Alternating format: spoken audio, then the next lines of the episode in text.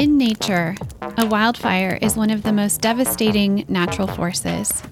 It burns hot and fast and leaves little behind but ash and char, or so it seems. Very soon after the fire passes through the forest, life returns. Shrubs and weeds that clog the forest floor have burned away, leaving space for new trees, grasses, and flowers to emerge and flourish. Habitats are created, bringing new insects, birds, reptiles, and mammals. A cancer diagnosis can feel like a wildfire, our bodies becoming this new, fire-clarified landscape. For some, cancer changes utterly everything. For others, cancer brings greater clarity and purpose.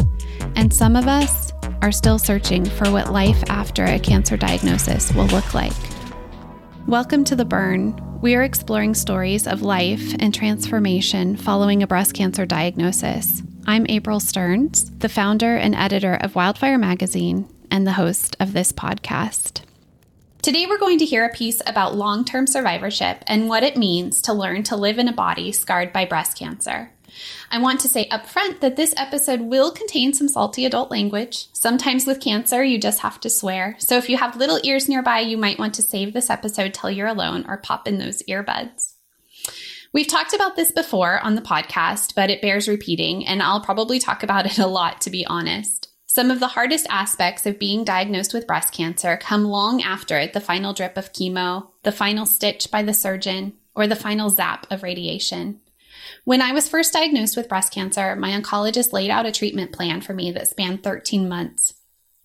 I was in disbelief that day when he said he hoped to have me done with treatment by the following Easter. It was March. Sorry, what? I remember thinking, a year of dealing with this? I'd never faced a major illness before in my life, and certainly nothing that took a year to fight. I was fortunate, and my body tolerated the treatment plan, and he was right. The following April in two thousand thirteen, I was released from treatment. I had endured six months of chemo, a unilateral mastectomy with aesthetic flat closure, thirty-five rounds of radiation, and a full year of immunotherapy. I thought the hard part was behind me when I was declared to have no evidence of disease in my body. What I had no idea was that that was just the beginning of the hardest chapter, the beginning of learning to live in and trust my body again.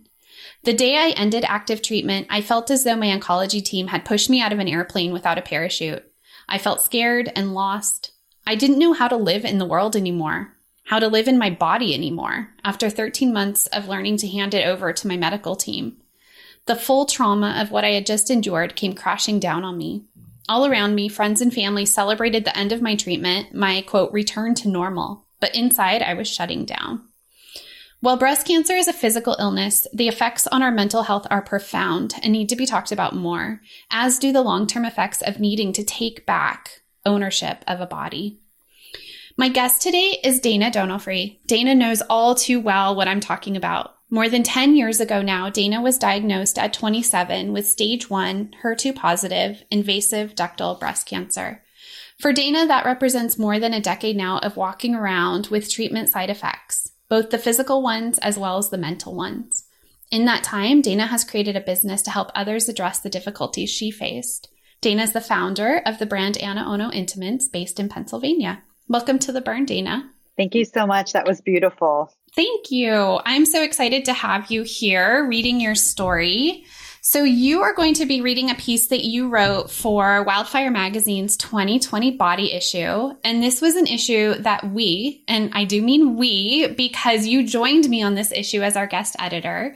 We explored all things related to the body after a diagnosis, from surgical decisions affecting the breast to full body medical menopause effects on intimacy to the absolute trauma that is walking around in a body that is both miraculous for all it can endure and all it can heal, but also scary as fuck, right? When the cells go rogue. one hundred percent. So Dana, you're reading a piece you wrote called ten years Learning to Love a New Body. I feel this is a really good story about looking back on a decade of survivorship. And I am excited to talk to you about that after you read. I think you are asking in this piece, you know, can I find long-term peace in this body? And I think that's a question a lot of people are asking. So very excited to have you here to read that. So with that, I will turn the mic over to you. Thank you, April. This is ten years learning to love a new body. The year is twenty ten, and I am twenty-seven. Could that lump I just felt in the shower really be breast cancer? It didn't cross my mind, not once.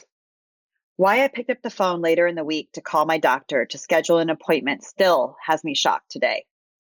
I'm not sure I will ever had made that call if it weren't for my little sister and my best friend telling me that they had lumps in their breasts recently checked out. I'd never met somebody younger than my mother with breast cancer. Young women don't get breast cancer, not in twenty ten. I was told my exact diagnosis, the markers and the age were only zero point zero one percent of those that were diagnosed annually. We all love those stats. As we know, young women actually do get breast cancer. Oddly, I was sorting through old paperwork this past weekend and found the cancer folder. The reminder of the markers, the shitty oncotype results, the tumor size, the aggressiveness, the M R I results, the C T scan, the surgery intake forms, my living will. All in that burgundy Rocky Mountain Cancer Center folder. Ten years have gone by, and I don't ever remember opening that folder, reliving those days and being reminded just how lucky I am to be here today. Ten years in a body that hasn't felt like mine. I don't think, actually, I know, I was not prepared for cancer. Looking back, no one prepared me for what was ahead. The very few women I did meet, many decades older than me, never told me the actual truth. Everyone wanted to make things sound like they would be okay, like I would be fine, like everything would work out. They lied. They all lied. Cancer is emotional and physical. I figured it would be, but not nearly to the extent I have endured for the last ten years. Why didn't anyone just tell me the truth?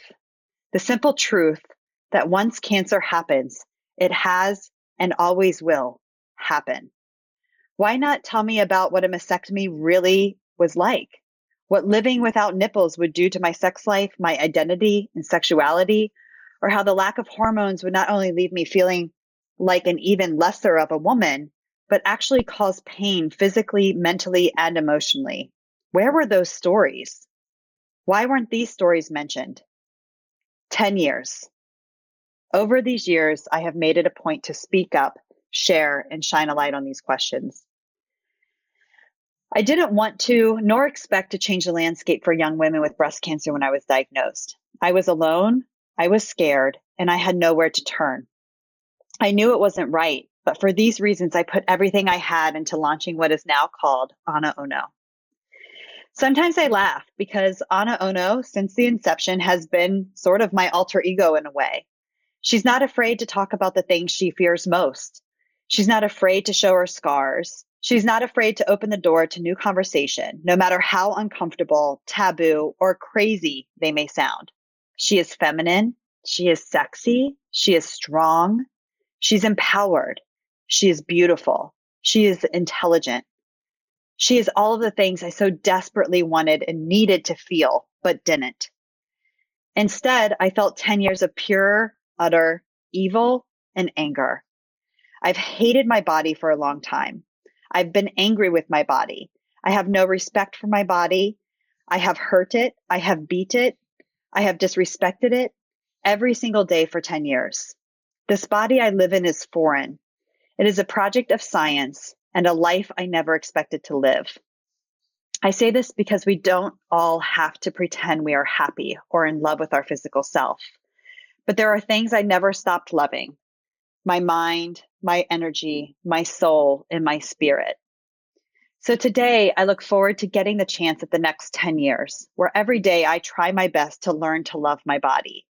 I will love the scars that are now masked with the beautiful mastectomy tattoo.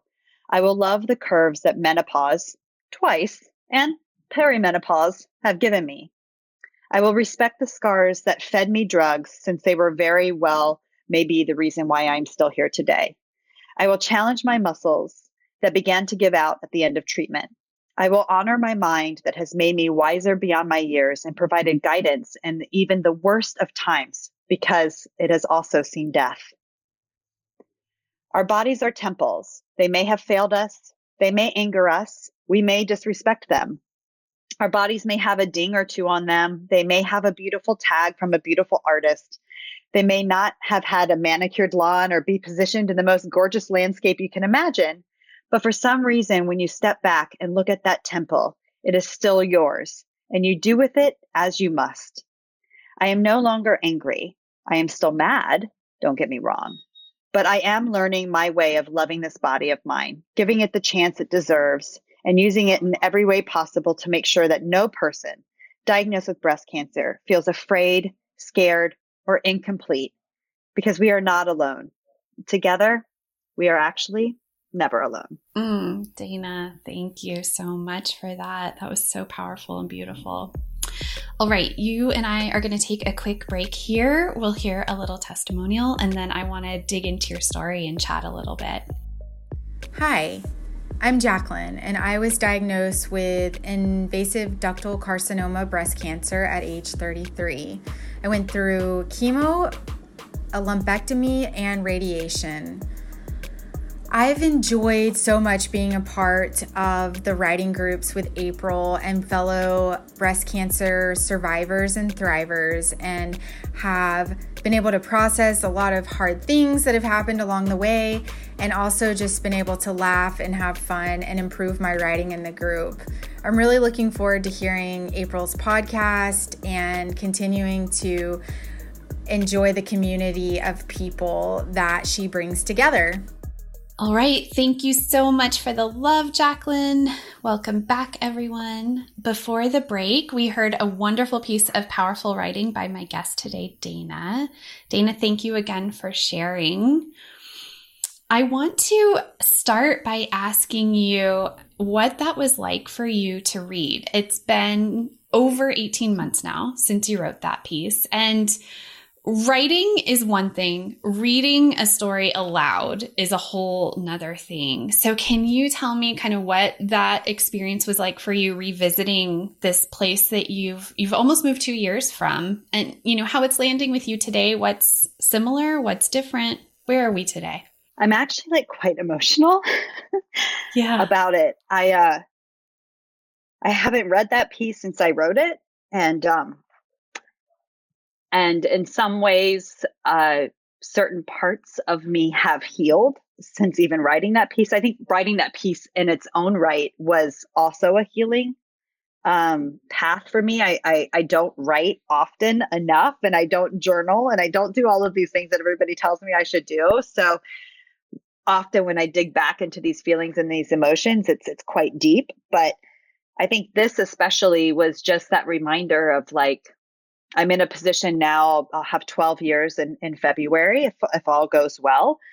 And um, I'm still a- adapting and trying to figure out how do I move forward. And some things have, you know, gotten better now that I've been off my treatment. This, I wrote this piece right when I had gotten off of my treatment. Um, I had taken myself off of my meds.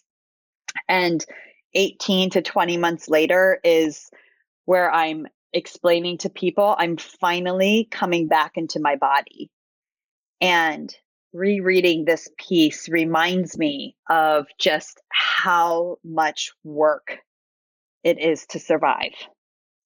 And I think in many ways, we try to positively reflect on the things that we are going through, when at the end of the day, the things that we are going through are super shitty. Mm-hmm. And that's okay. We should say that.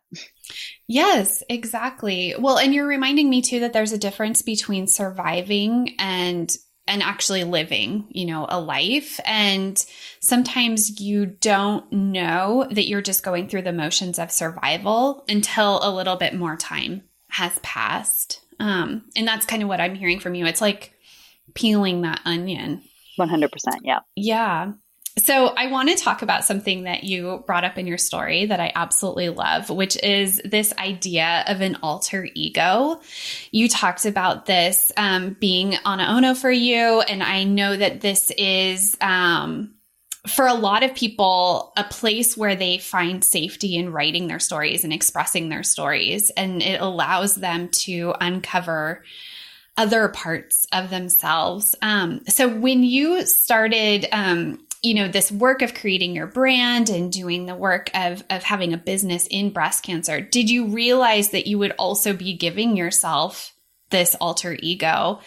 And, um, and how does she show up for you nowadays? Or, or is Dana and AnaOno blended now? Oh, wow. April, such a great question. Um, I really enjoyed AnaOno being my alter ego. I think that uh, the woman I was designing for was was not me. Um, and in some ways, I don't think I gave myself the allowance to be her either.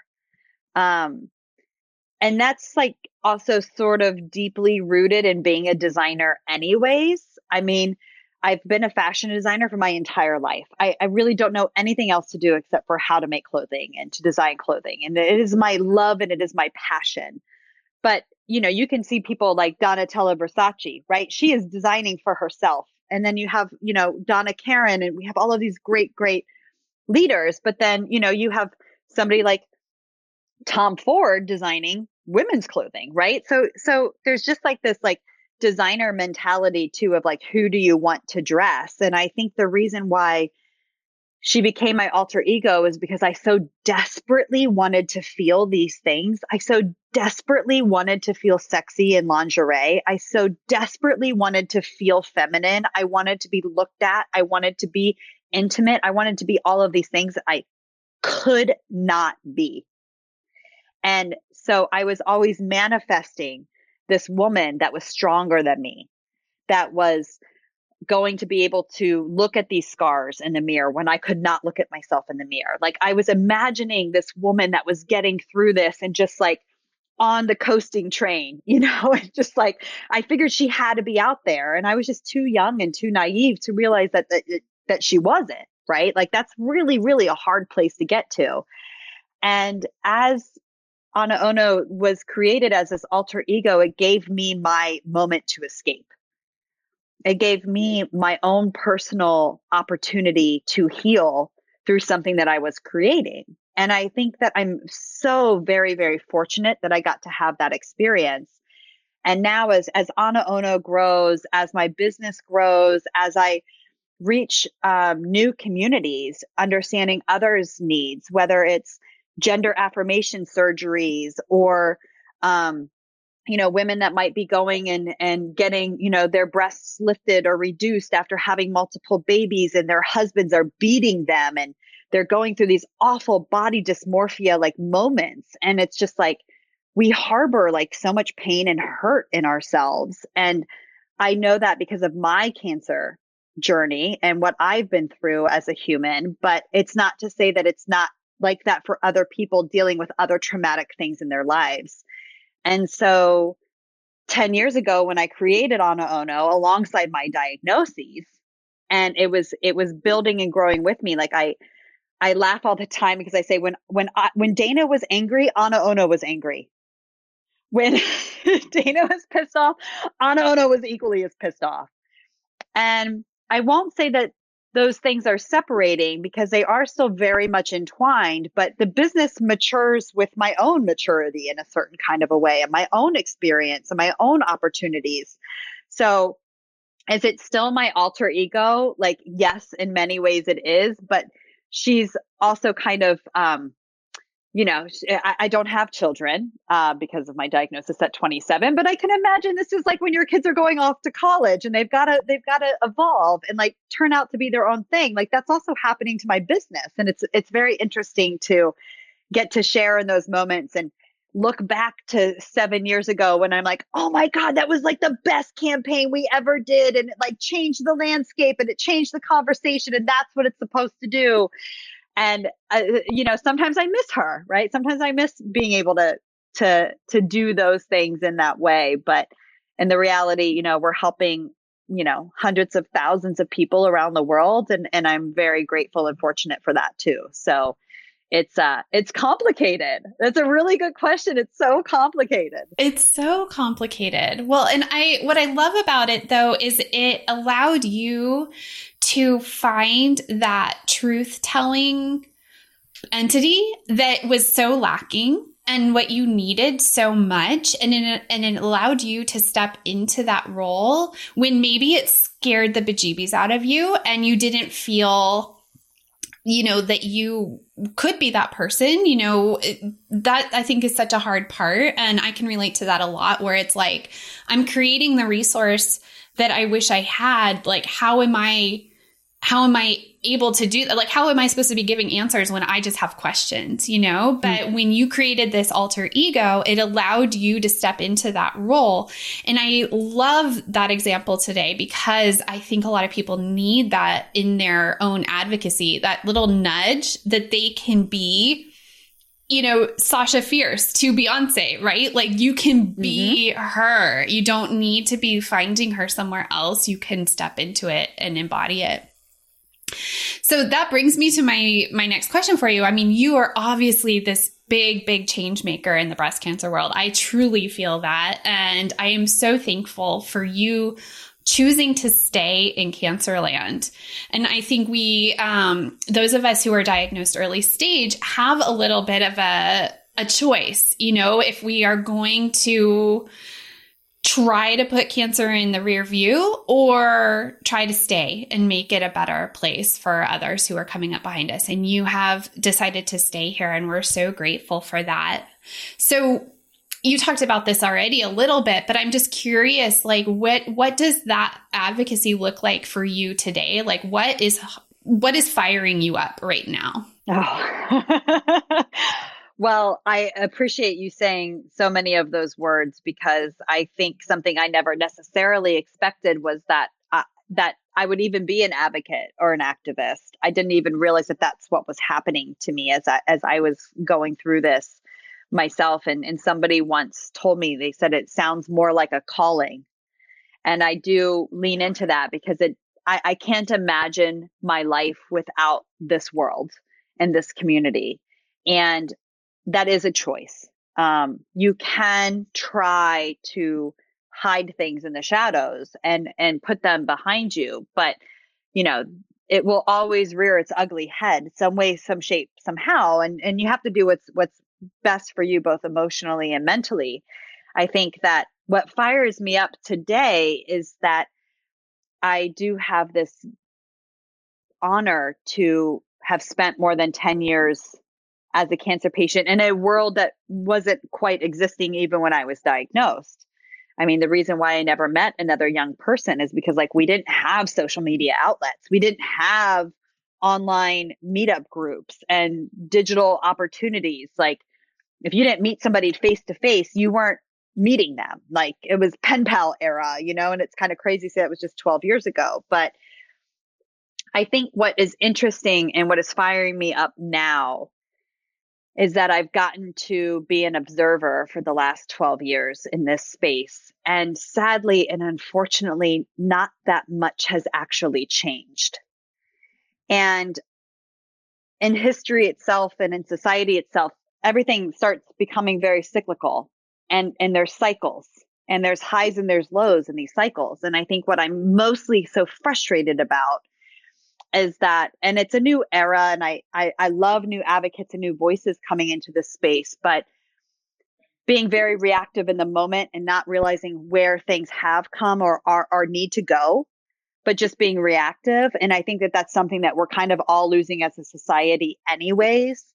But the reality here is, is that we are not changing the landscape of breast cancer, and we haven't been for multiple, multiple decades. And we have to change the landscape, because we are still dying at the same rates we've been dying since chemotherapy was introduced as a treatment option. And that's not okay. That's not okay to take thirty, forty, fifty years of data and say that we're winning this fight when we aren't, because the last time the numbers have indexed any change was in the last thirty to forty years after chemotherapy was introduced in, I think, like nineteen seventy-five or something. So it just, to me, it's we're we're not advocating for the right things right now. And it's a really, that that's really, really hard for me, because I understand what it feels like to be newly diagnosed and pissed off. And I'm trying to lean into that feeling. But we have to be changing the conversation, and the ha- the conversation has to go to life and death. Mm-hmm. I agree. It doesn't matter about surgeries. It doesn't matter if you decide to keep your breasts or don't keep your breasts, or if you're early stage or you're late stage or you're preventative. It is life and death, period. That is the most important conversation that we need to be having right now. And we're still not having it. And that mm-hmm. drives me nuts, because there shouldn't be any dollars that are being spent and wasted if it's not going to help save somebody's life. And it just... Oh, I could talk for hours about it. Well, and I appreciate that. And and I guess if you could summarize it in a sentence, how is a lingerie maker changing that? How are you changing that? You have to have conversations that are very hard and not even typical to a world of business. I mean, we... as AnaOno, as myself included, but, you know, even as AnaOno has had many conversations about stage four research, breast cancer research, medicine development. Um, and it's all of our responsibility to put our energy behind that conversation. You know, medical advancements can mean a lot of things. As a lingerie manufacturer, what am I doing? I don't want to be in business. I want to shut down AnaOno because we no longer have to amputate a body part in order to save a life. Yes. It seems very, very aggressive mm-hmm. and, and maybe medically unsound, but we're still doing it, right? So it's like, what, you know, as a lingerie manufacturer, I shouldn't even be here because we shouldn't even be treating breast cancer this way. But we still are, because we don't have other options to save a life. And so that's, you know, whether I talk to plastic surgeons and I advocate to them to find better opportunities to help put the pieces back together, or I talk to a breast surgeon or an oncologist or a nurse or a researcher. It's like, can we find a way to save lives without chopping off body parts? That would be a huge win, because then we could all live a fuller life, right? Without missing body parts. And then we can treat the cancer rather than just saying, let's chop off the tits. Yeah. Let's chop off the tits. Sometimes that might happen. Sometimes in many, many aggressive, very like hard cases, that could still be the only option for that patient, but it should not be the option for everybody. And until we get there, until we understand the cancer, which we can't without research, we don't, we, we can't make that advancement. Yes. Yes. Thank you, Dana. Thank you for that. I love that, um, that you brought that to today's conversation. Thank you. So tell us, tell my listeners where they can find you online. Oh, well, uh, they can find AnaOno at A N A O N O dot com. You guys can follow us on the Instas and the Facebooks and the Twitters and everything at AnaOno Intimates. Um, and then if you want to engage with my own personal advocacy, whether it be my breast cancer story or being a crazy lunatic that starts a business, which, April, I know you understand. Uh, you can follow me on Instagram at D A Y N A D O N O and um, cheer me along from there. Absolutely. Oh, thank you, Dana. So today's writer and guest was Dana Donofree. Her piece was called ten years Learning to Love a New Body from the twenty twenty body issue of Wildfire Magazine. Definitely check out that issue in our archives for more stories like Dana's. This issue has thirty contributors who got really raw and real, and we also have a beautiful coloring sheet in that issue by the exquisite Marianne Duquette Cuso. Thank you again. I'm April Stearns, and you've been listening to The Burn. The Burn's a production of Wildfire Magazine, where we share breast cancer stories from young women like you've never read or heard before. We also strive to inspire you to write your story like you've never written it before. Stay till the end for a body-inspired writing prompt. Our producer is Bill Smith of Shoe Production, and our production assistant is Monica Haro. Want more on the life-changing transformation to be had from telling your breast cancer stories? Visit wildfire community dot org to find a copy of the issue shared in today's episode, to find our more than thirty issues in the Wildfire Archives, and to take a writing workshop with me. Discover how to write your way back to yourself, write your way to reclaiming your body and your story. Don't forget to subscribe to The Burn and listen to it wherever you go. Here's today's writing prompt. Often it can be really hard to know where to begin a hard story, such as a story about your relationship with your body. It's a story that spans all the chapters of your life and is as deeply complicated as it is personal. I like to use my senses to enter into difficult stories to pry open memories. So that smell and taste and touch. A piece of clothing is so vivid in its colors, the texture of the fabric, the way it makes us feel when we wear it. What we see when we look in the mirror, and what we hope others see or don't see when they look back at us. So today we're going to use clothing as a prompt, specifically a bra. The first step in this prompt is to create a list or a timeline of all the major bras in your life. Can you remember your first one? What about your favorites? Have you worn nursing bras? And then there's the post-mastectomy bras. Because it was never just a bra, right? Set your timer for five minutes to begin and write a list of all the bras you can remember. Next, I want you to look back over your list and pick one bra to write about. Pick the one that holds a little emotional charge for you. Maybe it gives you an ache in the pit of your stomach, or maybe it's a happy little zing of some remembered mischief. Whatever it is, pick the one from your list that holds some energy around it. Set your timer for ten minutes and tell the story behind the bra, why it sticks in your memory, why it's part of your story. Begin by describing it and go from there. Write without stopping, without editing, see what needs to come out. Happy writing. Thanks for listening. Until next time, take good care.